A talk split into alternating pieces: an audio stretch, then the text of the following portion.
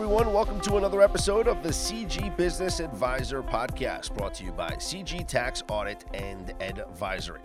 I'm Scott Seidenberg. Thanks once again for tuning in to our episodes, and be sure to subscribe, rate, and review, please, wherever you get your podcasts from. Hope you enjoyed our last episode on some New Year's resolutions. I know I'm hoping to be sticking to mine for a lot longer than I have in the past. Uh, I'm going to use the tips and techniques that I learned in last episode to help me stay true to those resolutions. But how about those of you out there who might be starting a business or already own a business, and you're curious about the structure of your business, both for legal purposes and for tax purposes? Joining me on today's episode to talk about business structure is Eric Lubin. Eric Lubin is chair of Lomurro Law's Commercial and General Litigation Department. He has a wealth of courtroom experience, having tried multiple jury and bench trials in several different fields of law. Eric also regularly advises and represents businesses and professionals in matters involving partner-member disputes, contracts, employment controversies, and regulatory violations. A large concentration of Eric's practice also includes transactional work for businesses. Eric's scope of representation ranges from helping clients start businesses to representing international companies through multi-million dollar transactions. So in this regard, Eric commonly consults with tax professionals and other experts in the fields. Eric, thank you for joining me today. No problem. Eric, why is business formation such an important decision for a business owner to make when starting a company? Choosing the right business entity is critical when forming a business because it can have substantial ramifications on the most important aspects of your business, such as, will my profits be taxed twice before they're paid to me? Or, in the unfortunate circumstance of a lawsuit, can they get to my personal assets? The the formation decisions that you make in the beginning of your business have ramifications that are going to follow you for the for the whole business and even after the business is closed. Um, the rules that govern how you manage your business, uh, your ability to obtain financing, uh, even restrictions on what type of business activities in which you can engage, all truly depend on uh, the type of business that you form and the advice that you've gotten at the at the crucial beginning stages of your business. So it's probably one of the most important decisions you can make if you do want to start a business. So help me explain the differences between the types of entities that you can choose. Uh, we hear the terms all the time: S-Corp, uh, partnership, sole proprietorship. Uh, let's take it one by one and just go through some of the differences here. What exactly is an S-Corp? So before I tell you what an S-Corp is, I think what we have to do is just put two extremely important definitions out there. Uh, first is limited liability. Um, because that is one of the crucial things that you will look at when deciding what type of entity that you want to form. And the second uh, definition I want to give is called flow-through taxation, which which describes how your money will be taxed before you actually make a profit, because you know that's why you have a for-profit business. So limited liability uh, determines whether the liabilities of the business can be satisfied from your own personal assets. And let me give an example. If I own Apple stock, obviously if Apple loses money or goes bankrupt or owes money, they're not going to look for me to, to pay that debt. Instead, my stock will simply become worthless. But if I own a restaurant and the restaurant has a huge liability and, you know, they get sued, God forbid, it's a huge judgment, and I don't have my business in a limited liability company, an S-Corp or a C-Corp, and I don't have that limited liability, my personal assets, my home, my stock, my bank accounts, my automobiles can be looked to to satisfy the judgment. That's limited liability. It protects your personal assets. So that's important to put that definition in mind when I go back to your, your question. And then the second definition is called flow-through taxation. And what that means is if I make a profit, if I have flow-through taxation, the profit will hit the entity, but it will not be taxed at the entity level. Instead, it will be taxed on my personal level. Mm-hmm. So it will show up on my own personal tax returns, meaning I can save more of the money that my business produces in profit by only being taxed once. Non-flow-through taxation means that profits are taxed at the entity level, at the, the company level, and then taxed again on my personal tax return when I receive a dividend. So, um, if Apple, I keep using Apple, if Apple makes a profit, Apple, the entity, pays tax on that profit. Then Apple, because I own stock, will pay a dividend to me as a stockholder. I will then pay taxes on that dividend, meaning my money has been taxed twice. So it's better to have flow through for tax reasons, but you always, for, for a million different reasons, can't have that. So having those two ideas in mind, I'll go through what an S-Corp is. An S-Corp is a um, cousin of a C-Corp. And what that means is a C-Corp is a regular corporation, meaning that it issues stock. It's an entity separate and apart from um, the person and the stockholder, and it gets taxed on the entity level and on the personal level. An S-Corp is a special tax election that allows a C-Corp to only get to get flow-through taxation as long as you make that tax election and you take on different restrictions, such as you can only have one hundred uh, shareholders, you cannot have foreign shareholders, you can't have different levels of shareholders or different types of stock. So it's kind of a very restrictive way to get the tax benefit of flow-through taxation, but have that limited liability of protecting your assets. I think it's probably much easier if I go and just go through each entity very quickly from preferred or not preferred to preferred, so you get an idea of what's out there. Um, all the way on the left-hand side of the spectrum, we have the sole proprietorship, which is just if I wanted to walk out of my house tomorrow, pay a business registration fee and not do anything else, I can operate Eric Lubin, sole proprietor.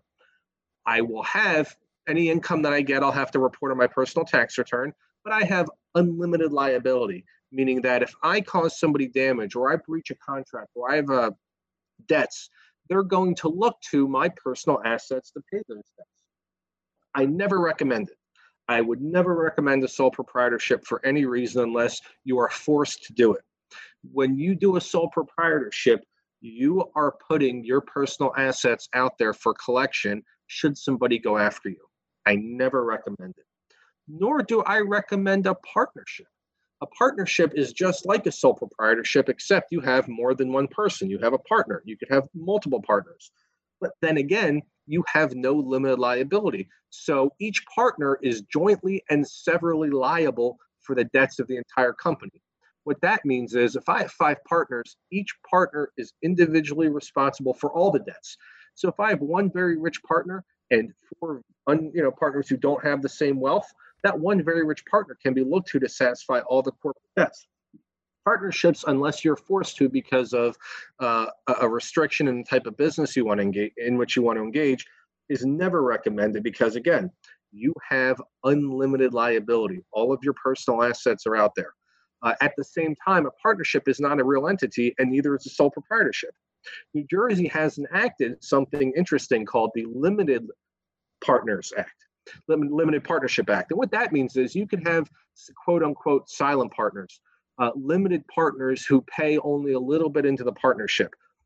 In that case, that limited partner's liability, meaning they can only be liable for up to their own investment. They're not liable for the, all the debts, only what they paid into the limited liability company under very specific circumstances. And that is, as long as they're not day-to-day involved and they have no managerial control or control over the partnership, they're going to be limited partners. Just like if you own stock, I'm going to keep going back to that. If you own stock, you really have no say. Yeah, you can vote every once in a while on a proxy issue, but you're just there for the investment. And whether you get an investment income or return on your investment or not, you're not involved in the day-to-day operations. That changes once you get involved. So you could be a limited partner, enjoy some of this limited liability protection. Um, under the Limited Partner Act, you actually do have to register with the state. Um, and you actually have, have some formation steps there. So on that's on that left-hand spectrum of these sole proprietorship partnerships and limited partnerships, they're the less preferred methods of, of operating a business, because you are exposing your personal assets, which you never want to do, which I always, always, always recommend against. Um, the next corporation is an actual C-Corp. C-Corp is a company. It's a corporation. Corporation is a entity that is distinct from the owners. Unlike the sole proprietorship, unlike the partnership, unlike the limited partnership, and a corporation is different than its stockholders. A corporation has an E I N, which is a version of an, a social security number. It's a federal tax-paying number. It can ha- own property. It can sell property. It can uh, have its own bank accounts. A corporation, you enjoy limited liability, but you get that double taxation. So I typically will recommend a corporation if you envision that your business endeavor is going to grow very large and you want to be able to issue different types of stocks, some voting stocks, some just dividend only stocks. If you don't mind the heavy regulations that come with the corporation, and, and maybe this corporation is purchasing another corporation and it has to be a corporation to corporation transaction for whatever reason, those are the reasons that you would choose a C-Corp. Um, typically in a corporation, you will have it governed by a board of directors who then hire and appoint executives like presidents and vice presidents who run the day-to-day operations. The executives report to the board and the board reports to the shareholders. So it's much more rigid. Uh, the corporations are typically the, uh, the larger uh, companies out there that have many employees and different types of shareholders. Uh, that's what you'll see there. Now, when we talked about S-Corps before, it's interesting because I don't recommend S-Corps, and here's why. We have what's called limited liability companies, and this is such a great creation. A limited liability company is, is a way to enjoy the limited liability that you get from a C-Corp while also enjoying the flow-through taxation of a partnership or sole proprietorship, but you don't have the rigid rules like you do with an S-Corp, and you can um, freely transfer your, your membership interest in an L L C, which is a little more difficult with an S-Corp. And an S-Corp, um, you're kind of restricted in what you can do. An L L C is what I almost always recommend to my clients who are just starting out a business. Um, it is a way that you can have flexibility in governing your company. You can enjoy the limited liability as long as you follow the rules. You can get that flow through taxation. Uh, most lending institutions now recognize L L Cs as reliable companies. You know, they're they're almost always used, and they're very easy to open and close. So if you are going to engage in a transaction that may be a little risky, you may want to have what's called a single purpose L L C. An L L C created just for the purpose of engaging in that one transaction. Much easier to transact business through an L L C. And it really is a creation of habit of enjoying the tax benefits, enjoying more of your profit while having the safety of my house, my cars, my stocks, et cetera, will not be seized. Uh, God forbid if I get sued or anything happens. So those are the major Um, types of entities in New Jersey. I've left out nonprofits and I've left out professional corporations. That's getting into the weeds. But the L L C, the C-Corp, and the general partnership slash slash sole proprietorships are the big ones out there. Isn't it important, like let's say you do operate an L L C, uh, how you allocate the funds from that L L C? Like are you paying yourself, like let's say you are the owner of that L L C, are you paying yourself from that business, like as an employee, or are you just taking that profits? Don't you have to be careful about how you're you're dealing with that profit margin, the, the, those Absolutely. Finances? Absolutely. Um, and, and this is this is why I always like to deal with uh, accounting firms like C G Tax Audit and Advisory, because you can have critical issues if you don't follow the proper steps. You know, if you're working for your L L C, and you're doing work, you, you're an employee. Uh, you know, whether even if you're an owner, you're an owner employee. There will maybe issues if you don't pay yourself a salary of still, you know, avoiding trying to avoid that payroll tax or something else. So there are absolute issues that come up, um, especially in the context of limited liability protections. And this is probably one of the biggest pitfalls that I deal with um, when I counsel clients and when I see clients that have issues.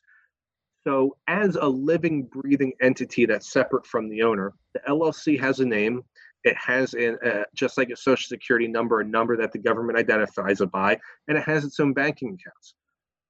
Uh, the biggest issue I see are owners of L L Cs, whether it be a single owner or just a few owners, using the L L C as their alter ego, meaning they're not respecting it as a separate entity.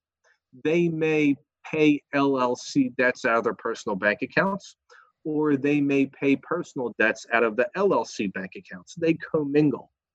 They may not use the L L C bank account all the time, or they may not sign in the name of the L L C, or they may have a car that's used for, so supposed to be used by the L L C and owned by it, and they're using it only for personal reasons.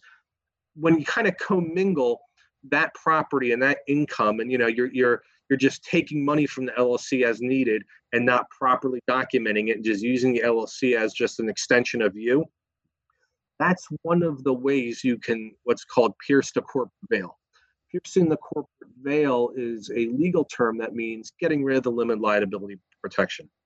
Um, so, so absolutely uh, respecting the L L C as a separate entity and respecting the record keeping, respecting the bank accounts is absolutely critical, because if you don't do it the right way, you could have tax ramifications, or you can lose that corporate veil protection. That's important.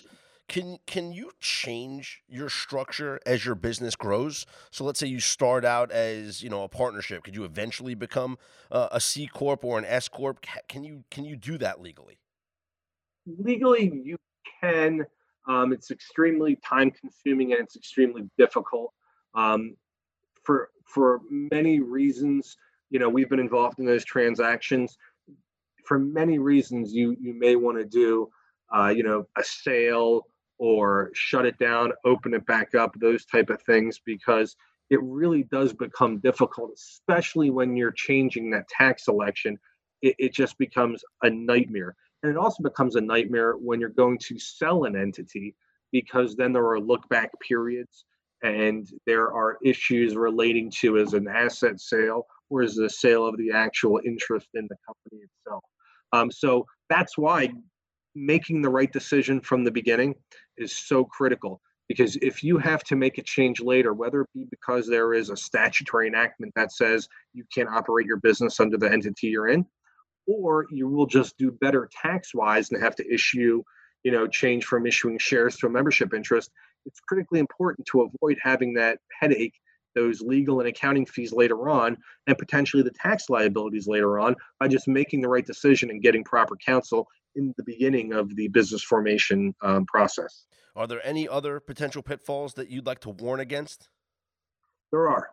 Um, and I'll tell you kind of the two or three biggest things that I always caution my clients against. Um, I, I, hit, I hinted at it before, and that is respecting the corporate form. You know, I always tell my clients after I form their L L C, I give them this speech. And the speech is, do not get lazy. Open up a bank account for your L L C. Make sure your property is separate from it. Make sure you keep receipts. Make sure that you keep in contact with your accountant.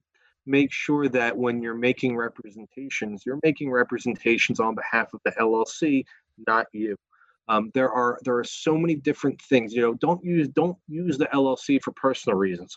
Don't push the envelope and, you know, say, hey, technically I need a vacation from my business, so the business should pay for my vacation. That type of logic, uh, you know, will always come back to haunt you. Respecting the corporate form is critical. Uh, the second thing I always tell clients, hiring a lawyer or an accountant in the beginning of a transaction, whether it be forming a business or entering into a contract, will save you many times over later on. Um, When you form a business, you just think, okay, I don't need a lawyer. I don't need an accountant anymore. I'm just going to sign contracts and, you know, everything will be fine. That's not true. Sometimes when you sign a contract, you may sign a personal guarantee, especially when you're dealing with commercial leases or especially when you're dealing with financing. And that personal guarantee gets rid of the limited liability protection. That means that the that the creditor can go after your personal assets, and you basically got rid of the whole purpose of having an L L C. So number two is, don't think because a lawyer helped you or an accountant helped you in the beginning, we can't help you later on. We absolutely can, and we absolutely should.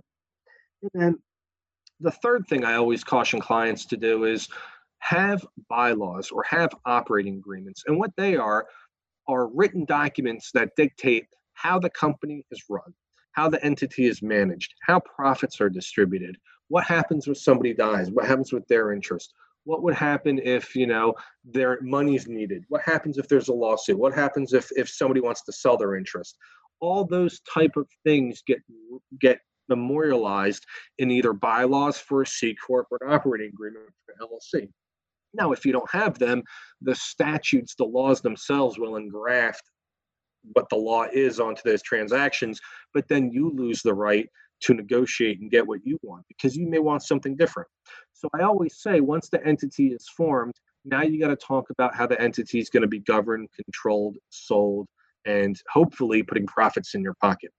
So respecting the corporate form, um, using accountants and lawyers as the as the entity grows, and um, having written agreements between your shareholders, shareholders agreements, bylaws, or your other members is critical in making sure that it operates correctly. Eric, this is a lot of great information to digest. Uh, where can our listeners go to find more information about this, more information about you and your firm as well? So New Jersey has great business websites. Um, if you just literally Google New Jersey business, it will take you to the business homepage. That's the homepage I go to to form L L Cs, to check if an L L C name can be used, to form C-Corps. Uh, they, the, I think it's the Department of Treasury um, or Division of Taxation, I can't remember which one, puts out a yearly kind of guide to here's all the different things that you should know about when forming a business. As for myself, I'm a partner with Lomurro Law. Uh, our website is w w w dot lomurro law dot com. My telephone number to reach me directly to bypass the front desk or my staff is seven three two, four one four, zero three one one. I'm happy to talk to you, happy to guide anybody who needs my help. I enjoy doing it. Um, I, for some reason or another, it's become a passion of mine, so feel free to reach out if you have any questions. Well, Eric, thank you so much. Uh, thanks for the great job that you did, not just on this podcast, but also on the recent webinar with uh, Don Cowan and Michael DeMola of C G. And we look forward to future webinars between C G Tax Audit and Advisory and Lomurro Law as well. So do I. Thank you very much, and, and Happy New Year to everybody. Great stuff. We mentioned Eric recently hosted a webinar with C G's Don Cowan and Michael DeMola covering all the details of business structure selection, including tax savings and other key benefits. Visit c g team dot com slash c g dash webinars to view the presentation. Also, keep an eye out for two upcoming C G Tax Audit and Advisory and Lomurro Law free webinars focused on selling and purchasing a business this February and March. Again, you can visit c g team dot com slash c g dash webinars to register. Be sure to subscribe, rate, and review the C G Business Advisor podcast wherever you get your podcasts from. We appreciate each and all of you for listening, and we hope you enjoy it as much as we do. I'm Scott Seidenberg. We'll talk to you next time right here on the C G Business Advisor.